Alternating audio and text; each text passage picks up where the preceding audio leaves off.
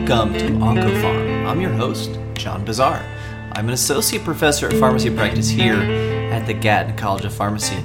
Today is April. April? No, gosh, it's August 15th, 2019. Uh, and thanks to the College of Pharmacy for supporting this podcast. Uh, today we're going to talk about, um, you know, maybe an, an instant classic or an instant landmark, but this is a big study published August 1st in the New England Journal of Medicine of this year. Uh, it, ibrutinib rituximab or chemoimmunotherapy in chronic lymphocytic leukemia. Now, you might be asking, John, you usually talk about stuff pretty pretty early after it's published. Why the two week uh, wait? What was this embargoed? Uh, no, I had an APPE student who was uh, doing this for Journal Club, and uh, I didn't want this student to listen to the podcast before doing the Journal Club. So now that the Journal Club's been done, we can talk about it uh, for for the listeners to hear.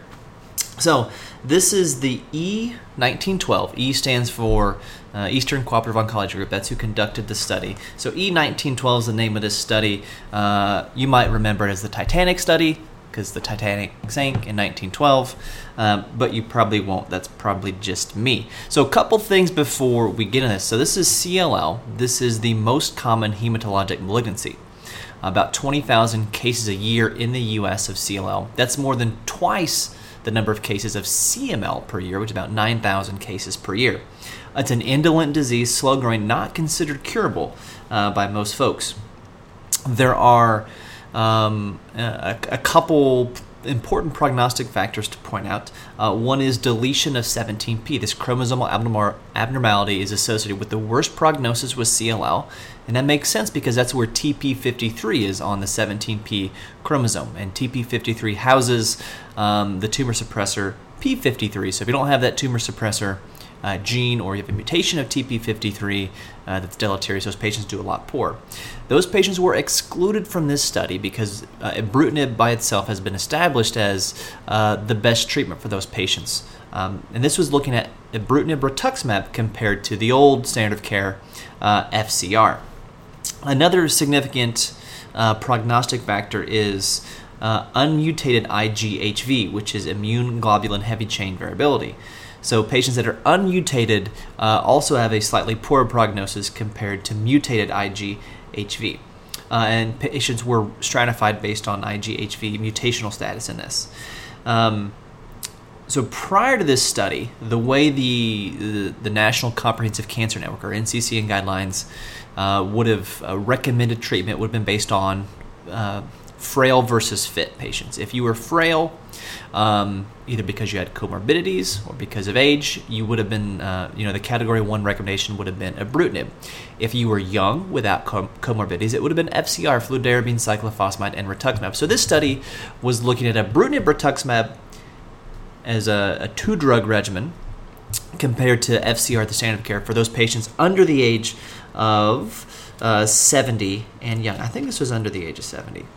Um, so let's let's look at this. Uh, we'll go through this. This was again August one, uh, New England Journal of Medicine, 2019, by uh, Shanafelt and colleagues. The uh, I've mentioned the the exclusion of patients with 17p deletion. Um, so patients are randomized two to one, so twice as many folks were put on ibrutinib rituximab as FCR. So the ibrutinib dosing was 420 milligrams a day continuously until progression of disease or unacceptable toxicity. Fairly standard or fairly standard uh, regimen or duration of treatment for uh, for a small molecule inhibitor for an un- for an incurable disease. Now, so ibrutinib 420 PO continuous until disease progression. Basically, the rituximab did not start until cycle two. So after four weeks of ibrutinib, then they got rituximab. And I don't think I've ever seen the dosing of rituximab they do here. They did 50 milligrams per meter squared on day one, then 325 milligrams per meter squared on day two of that second month of treatment. That's a total dose of 375 per meter squared in cycle one. But it was broken up with 50 milligrams per meter squared on day one and then 325 on day two. And then starting with the next cycle, so cycle three, which is the second cycle of rituximab. It's a little bit confusing. They went up to kind of the standard CLL dose, which is 500 milligrams per meter squared for the next five cycles. So again, the way this works, you start ibrutinib continuously. After a month of ibrutinib, you do six cycles of rituximab. The first cycle was 375 per meter squared, but split over two days. Then the next five cycles were 500 milligrams per meter squared. Uh, so six cycles of rituximab after a month of ibrutinib, and then that was compared to FCR, uh, fludarabine 25 milligrams per meter squared on days 1, 2, and 3, cyclophosphamide 250 milligrams per meter squared on days 1, 2, and 3, so 75 milligrams per meter squared per cycle of fludarabine, 750 milligrams per meter squared of cyclophosphamide, and then rituximab, the same exact dosing schedule of 375 milligrams per meter squared split over that first cycle in the first two days, and then 500 milligrams per meter squared for the remaining five cycles. From a supportive care standpoint, all patients received uh, pneumocystis jirovecii, or what we used to call PCP prophylaxis, for a year, as well as herpes zoster prophylaxis for a year with something like valacyclovir. Uh, allopurinol for the FCR folks is given for 14 days. For the ibrutinib rituximab folks, it was given uh, through the first 14 days as well, but also uh, with uh, cycle two or with the initiation of rituximab. So, as with most CLL studies, uh, you know, the primary endpoint here is going to be progression-free survival. Um, and we'll get to the efficacy out- outcomes in a second, but you know this is an N of about 600 patients. We got 354-ish in ibrutinib, rituximab, and just under 200 in the FCR group. Um, the average age was 56. Um, uh, with uh, 41% of these patients being over the age of 60. Uh, Two thirds of them were, were male. Uh, most of them intermediate risk or high risk based on Rai staging, and most ECOG 0 or 1. Uh, and 25% of the patients in the study had mutated IgHV, which is associated with a slightly better prognosis, but is a subtype that historically has done very well on FCR. So, looking at our progression free survival analysis here. So, the three year landmark analysis. 89.4% um, of patients were alive without disease progression in the ibrutinib rituximab group, uh, which was significantly better than the FCR group, which is 72.9%. So that's an absolute uh, benefit of, of, more than 16%. Um, that is magnified even further if you look at unmutated IgHV. 90.7% versus 62.5%, um, you know, more like a 26 or 20, uh, 28, 27% absolute difference. So, so ibrutinib rituximab was much better in those that had unmutated CLL. Uh, when you look at the subgroup demographics, um, there was not a, a, difference in those that had the IgHV heavy mutation. Now, that's only 25% of patient, 25% of patients in the study, and it certainly trended in favor of ibrutinib rituximab, but it wasn't statistically significant in the subgroup analysis. That could have been, uh, you know, just because of a lack of power, because it wasn't designed to look at that subgroup analysis. Uh, when we look at toxicity, Oh, before we get to toxicity, let's talk about overall survival. There was an overall survival difference in this study, favoring ibrutinib rituximab. This is pretty amazing to see in a CLL study at only three years of follow-up because CLL is a chronic disease. Now, the overall survival rates are impressive for both arms 98.8% with the ibrutinib rituximab compared to 91.5% with FCR. Now, this is an incurable disease, so we would expect that Kaplan Meier curve to go to zero in both arms eventually.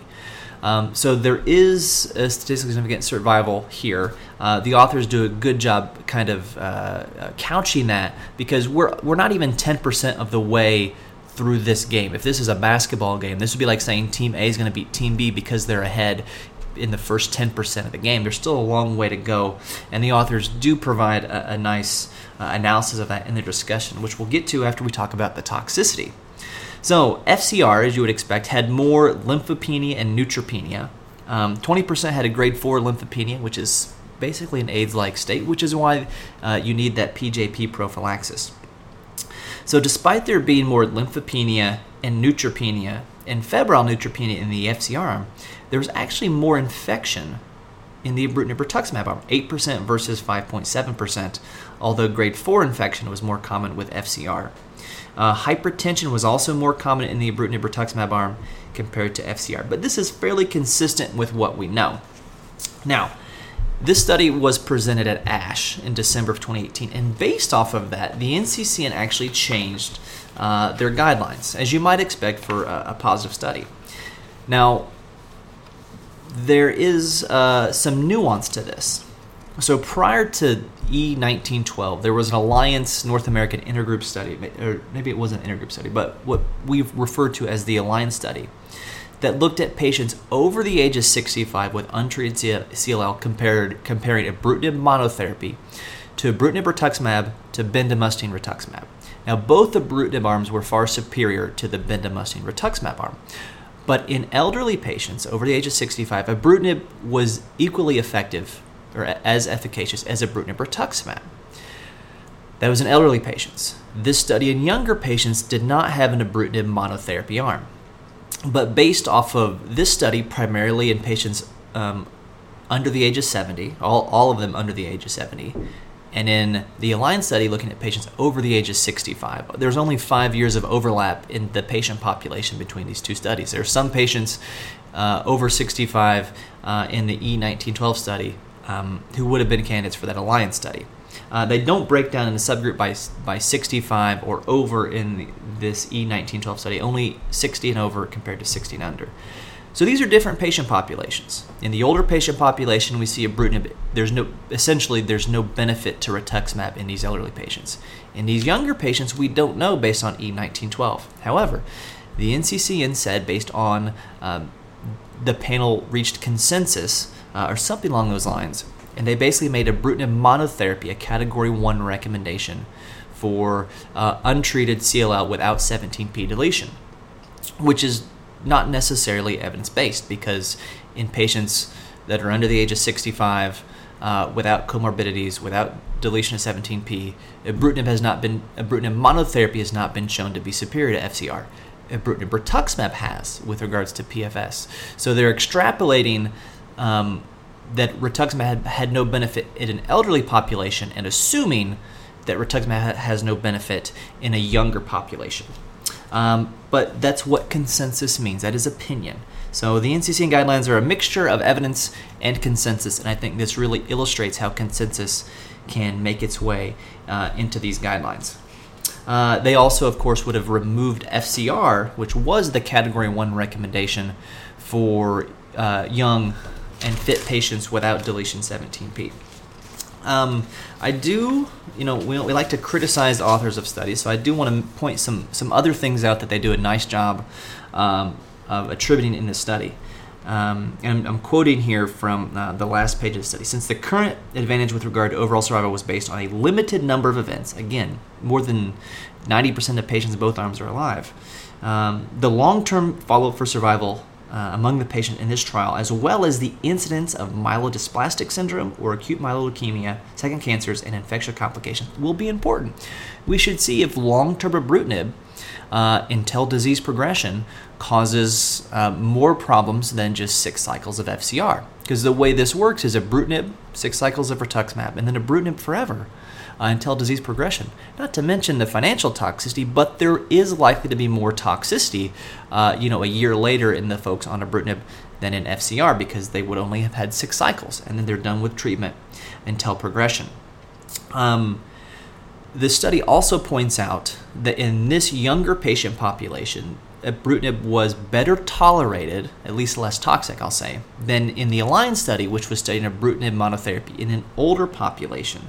So there was twice as much AFib, 8% versus you know roughly 15% or 16%, 17% in uh, in the Alliance study. There was uh, more hypertension in the Alliance study, so 18% in E1912 compared to 34%, and this is grade 3 hypertension, so 18.8% compared to 34% in the Alliance study. So there certainly could be more toxicity in putting a patient on ibrutinib uh, in the late 50s or 60s, and definitely until disease progression. As the patient ages, they may not tolerate a ibrutinib as much as they age. So I think that's an important uh, standpoint. They do mention also that uh, FCR that's been particularly effective for uh, IGHV mutated CLL. Uh, that ibrutinib wasn't shown to be superior with that subgroup only 25% of the patient population this study. So long follow-up in this subgroup patients will provide additional clinical insults.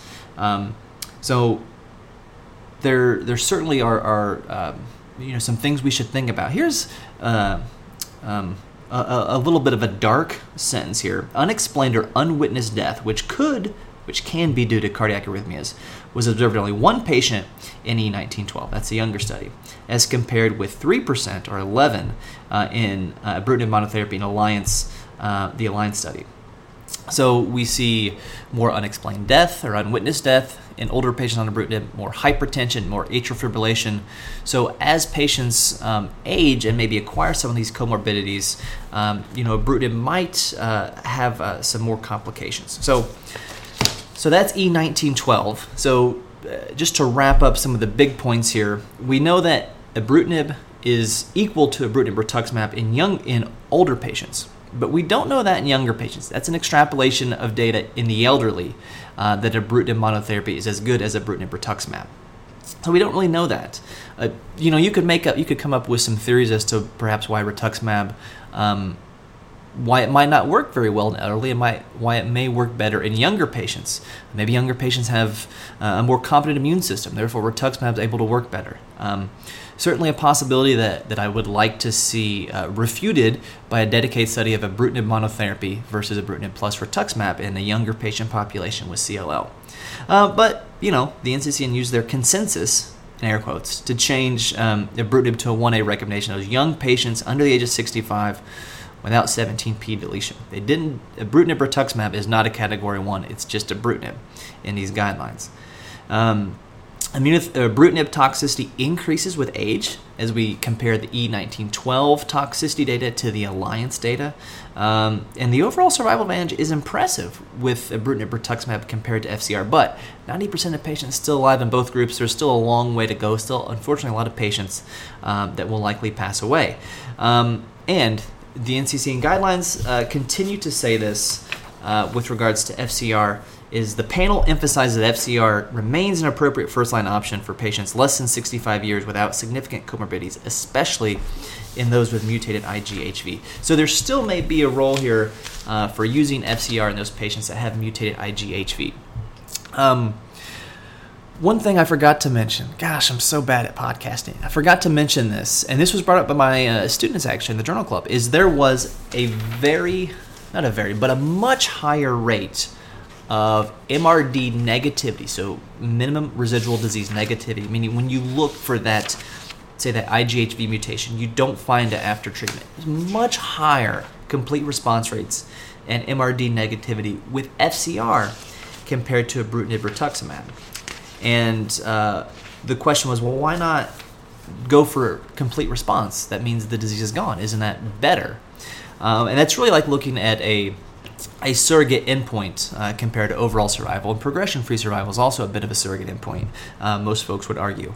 Um, but this is not a curable disease. If this was acute myeloid leukemia or ALL, a disease that we're trying for cure, MRD negativity becomes more important than in a chronic disease that we don't care about, a disease where we know uh, we expect to have progression um, you know, years later.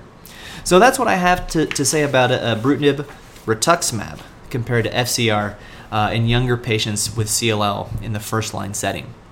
Thank you so much for downloading listening to the podcast. I'd appreciate uh, a rating of five stars, a good review in iTunes. You can uh, find the podcast there on Stitcher, uh, Google Music, um, on SoundCloud. You can follow me on Twitter at FarmDeetnib and the podcast at OncoPharmPod, both on Twitter and Insta.